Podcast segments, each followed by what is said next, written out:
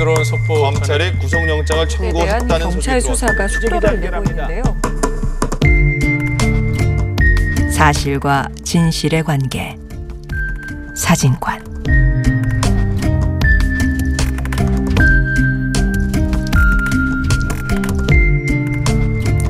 보도가 놓친 뉴스의 맥락을 짚어보는 사실과 진실의 관계 사진관. 최근 메신저를 통해 성착취 동영상을 대대적으로 제작, 유통한 사실이 드러나면서 우리 사회를 충격으로 몰아넣은 텔레그램 N번방 사건. 특히 동영상 생산을 위해 미성년자들을 속이고 협박한 전말이 밝혀져서 국민적 분노가 들끓고 있습니다. 운영자뿐만 아니라 공범, 대화방 가입자 전원의 신상 공개를 원한다. 또 처벌을 원한다는 국민청원에 총 500만 명 이상이 동의를 표하기도 했는데요. 오늘은 이 사안을 한번 다뤄보겠습니다. 성범죄 관련 전문 변호사 이은희 변호사 나오셨습니다. 안녕하세요. 윤희 예. 변호사입니다. 예. 이번 사건 그 텔레그램 등의 메신저를 통해서 성범죄 그 심각성 이게 이제 경각심을 불러일으켰는데요. 유독 그 텔레그램이라는 게 이런 성범죄의 온상이 된 이유 이게 엠번방 사건은 빙산의 일각일 것 같은데 제 생각에는 네. 실태가 어떻습니까? 그 이 범죄가 낯서십니까?라고 낯선 것입니까?라고 이제 청취자분들한테 여쭙고 싶어요. 그러니까 이 네. 엠번방이라는 단어 말고 이런 어떤 커뮤니티가 있고 거기 사람들이 모여들어서 이런 어떤 좀 불법적으로 보이는 어떤 음란물, 영상 예. 이런 것들을 서로 막 주고받고 혹은 뭐 유포하고 했던 것들은 사실 전혀 낯설지 않습니다. 그렇죠. 예, 이거 굉장히 오랜 역사를 가지고 있고 다만 그 이런 제재와 함께 가해자들이 이제 이런 운영자들이 좀 더 빠르게 뛰어온 거예요. 법망 밖으로. 예. 그런데 이제 텔레그램 같은 경우는 이게 해외 플랫폼이기 때문에 예를 들어서 이제 여기서 만든 걸 은밀하게 이렇게 이루어지면 외부에서 가입돼 있지 않은 사람들이 알기도 어렵고 알게 된다 하더라도 추적을 해야 되는데 뭔가 이제 수사를 하기가 용이하지 않은 거예요. 이제 네. 그런 부분들이 이제 좀 악용되면서 많이 이제 요즘 각광받는 소위 이제 운영자들로부터 각광받는 플랫폼이 된 거죠. 예. 이번에 검거된 일명 그 박사 조주빈 네. 이 외에 이제 핵심 운영자들이 더 있고 최초 운영자였던 갓갓 네. 예. 그리고 먼저 검거된 왓치맨 네. 그리고 또 그 이전에 네. 이건 더 판결까지 나버렸던데요. 그 켈리라는 운영자. 네. 즉 각갓으로부터 그 대화방을 물려받아서 운영했던 켈리라는 그 네. 신모라는 사람인데 이 사람한테는 이미 1심에서 징역 1년을 선고받았고 네. 검찰은 항소를 안 한 걸로 그렇게 언론 보도가 나왔습니다. 이게 이렇게 손방망이 처벌을 하는 그 근거, 법적 근거는 어떤 겁니까? 사실 뭐 법적 근거가 있는 게 아니라 모든 어떤 형사법적 그 이제 범죄들은 예. 그 해당 법조에 있는 어떤 법 그 징역이라든가 뭐 벌금 이런 기준을 가지고 이제 양형 기준을 갖게 되고 다시 이제 그 범주 안에 있는 것들을 법원이 또 이제 내부에서 지침을 가지고 이제 아래로 내려보냅니다. 근데 기존에 이제 그 양형의 상황이 되게 낮았던 거예요. 예. 그런데 이럴 수밖에 없는 게 사실은 입법 공백의 부분이나 기존의 어떤 이런 사건들을 바라보는 상황의 열악성이 함께 여기에 결부되어 있습니다. 가령 이제 이게 뭐 왓치맨이든 뭐 이게 뭐 켈리든 이름을 뭐라고 불리는 그런 운영자들이든지 간에 이 중에 아동 음란물로 확인될 수 있는 것들이라든가 혹은 의사에 반하는 촬영으로 확인할 수 있는 영상이 많지가 않아요. 추정되는 것들은 되게 많을 수 있는데 예. 추정되는 걸로 처벌할 수 있는 게 아니란 말이에요. 그런데 이제 이게 보면 뭐 그렇게까지 극악하진 않잖아. 뭐 이제 다른 영상들과 비교했을 때 뭐 신체 부위가 뭐 굉장히 지나치게 뭐 그로테스크하게 보이진 않잖아. 같은 것들이 이제 좀 접목이 되고 어 좀 처음이야. 그러면 이제 이것도 좀 참작해야 되지 않나? 이런 어떤 것들이 개입이 되면서 실제 원래 법에 의율되어 있는 것도 형이 높지 않은데 예. 결론적으로 이걸 이제 다시 적용될 땐 더 낮아지는 거죠. 쉽게 예를 들어 보면 만약에 거기 영상에 어떤 여성이 자고 있어요. 잠이 들어 있고 뭐 예. 술이 취해 보이고 그런데 거기에다가 이제 어떤 강제추행이나 유사강간 강간 이런 것들을 했다고 쳐보세요. 그런 영상이 예. 있어요.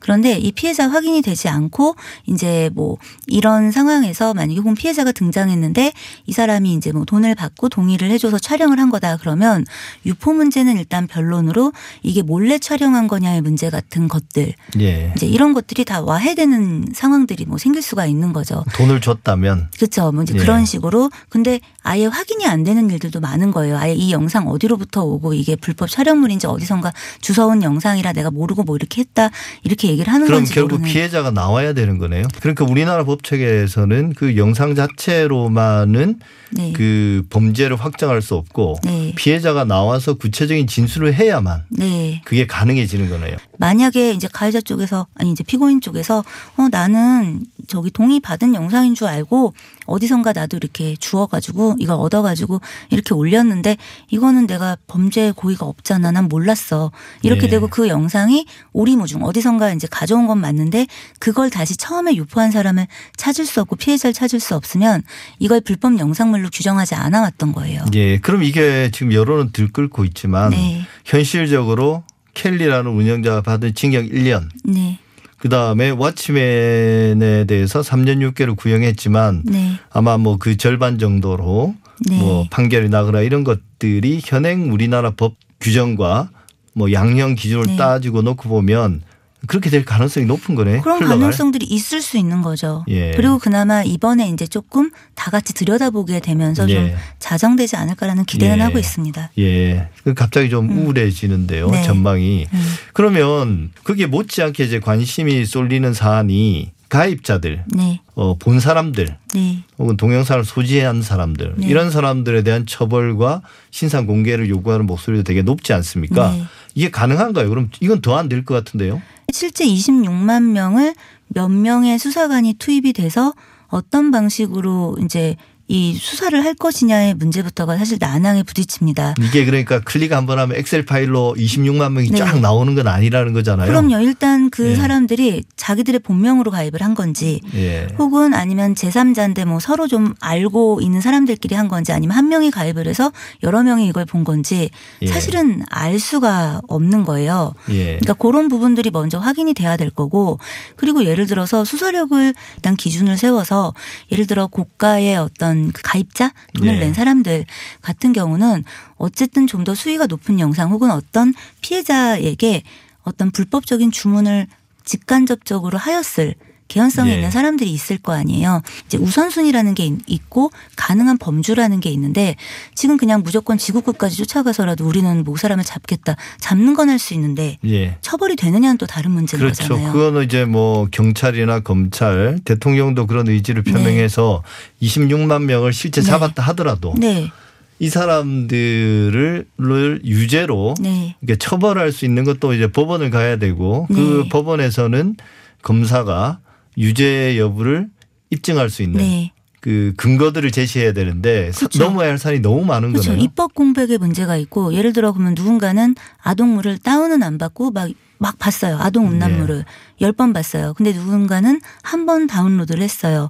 예. 그러면 이제 지금 현행법으로는 그 다운로드 받은 경우만 처벌이 됩니다. 그런데 이거 많이 본 걸로 이미 이제 추정은 되지만 이 사람 처벌을 못 하는 상황 이런 것들이 있을 수 있잖아요. 예. 근데 이런 사람들이 수두룩 빽빽일 거라는 거죠. 어.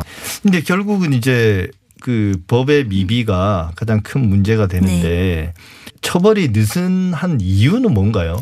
그 단도직입적으로 말씀드리면 법을 이제 수사에서 기소하거나 판결하거나 입법을 하는 예. 분들이 이 디지털 성범죄 부분에 무지한 것도 있고 예. 그 피해를 입을 확률이 별로 없는 사람들인 거예요. 예. 피부로 와닿지 않는 거죠.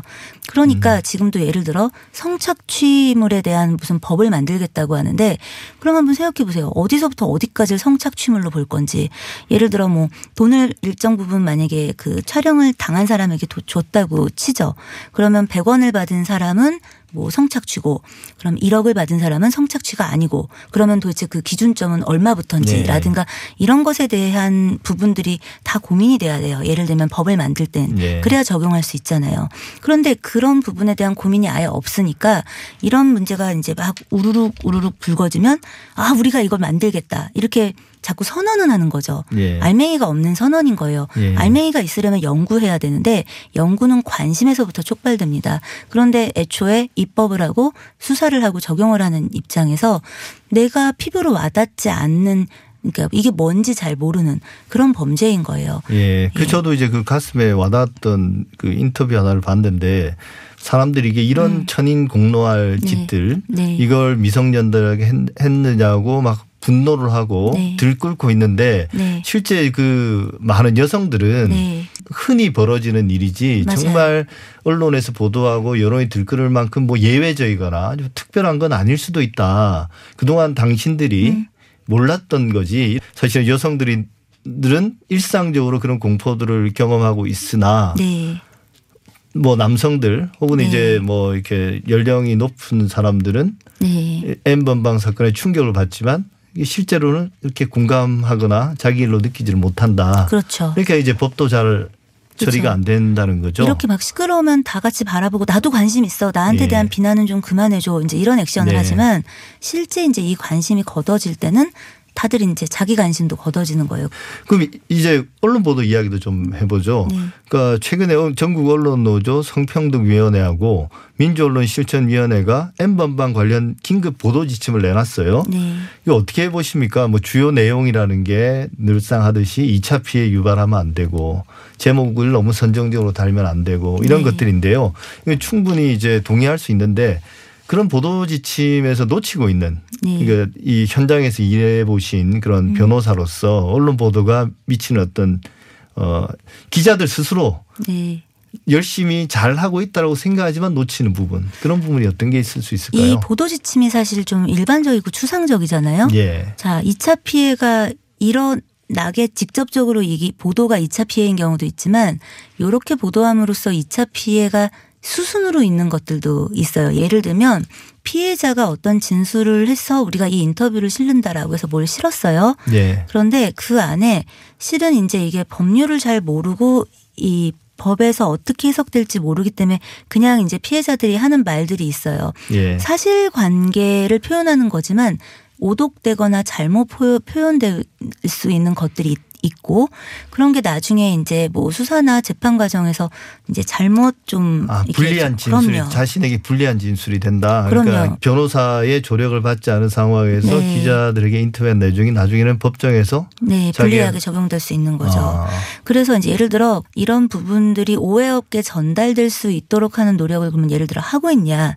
예. 지금은 다들 너무 급해요. 왜냐하면 다 단독을 향해 뛰어가고 예, 예. 특종을 향해 뛰어가고 그리고 다 누구나 이 기사를 쓰고 있으니 내가 조금 다른 거 갖고 있으면 빨리 내놓기 바쁘단 말이에요. 예.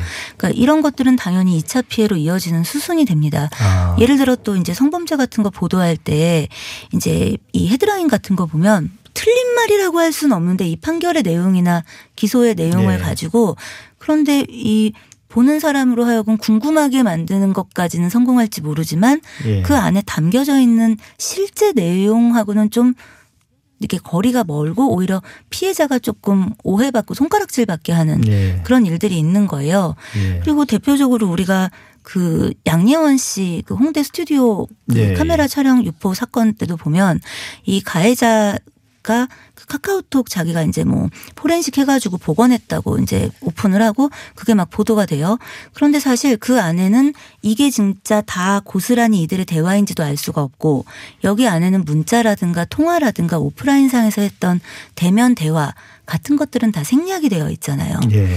그리고 이 당시에 어떤 지금 이게 공개된 피해자의 나이와 이 대화를 하고 있을 때 피해자의 나이나 그 당시의 상황 이런 것들이 이제 정제되어 있지 않은 상황에서 뭔가 빠르게 보여주고 먼저 보여주고 주목받기 위한 방식의 어떤 보여주기를 2차 피해를 생각하지 않았어라든가 이거는 보도해야 되는 거 아니야를 쉽게 이제 그 유혹에 넘어가는 일들이 많은 거죠. 예. 그래서 이 부분을 그럼 언론은 교육하고 자기들 내 이렇게 내부에서 교육을 하고 뭔가 담론하고 충분히 숙고하냐 그렇지 않잖아요. 그렇죠. 그래서 지침은 아름다운데 그 아름다운 지침이 실현되려면 예. 고민과 노력이 필요하지 않겠냐. 그 지침이 독이 되겠네요. 이 지침만 네. 따르면 나쁘지 않은 보도다라는 그렇죠. 생각으로 하다 보면 의도하지 않은 그런 심각한 피해들도 나올 수 있다. 네.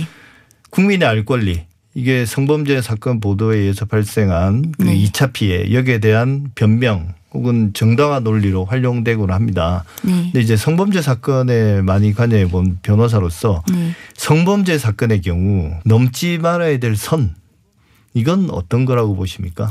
그 가장 대표적인 건 피해의 내용 에서 죄질로 평가될 수 있는 부분 정도만 보여지면 되는데 예. 이게 지나치게 이제 구체적으로 그려지는 거죠. 예. 그리고 뭐 사진이든 그게 뭐 이제 어떤 그 캡처된 어떤 순간의 어떤 그런 화면이든 뭐 아니면 대화였든 뭐든 그 당시에 어떤 그 범행의 어떤 상황이든 그렇게 되면 그건 알 권리처럼 보여지고 마치 처음에는 가해자를 손가락질하는데 더 소구되는 것처럼 보이지만 시간이 지날수록 피해자가 그 이미지에 함몰되고 그게 낙인처럼 쫓아다니는 상황이 예. 생깁니다. 그러니까 말씀하신 걸 네. 정리하면 가해자를 비난하기 위해서 피해자를 활용하면 안 되는 거죠. 그렇죠. 악용이 되는 거죠. 예, 실은. 결과적으로 네. 예. 네. 좀 가슴이 좀 더 답답해지는 것 네. 같습니다.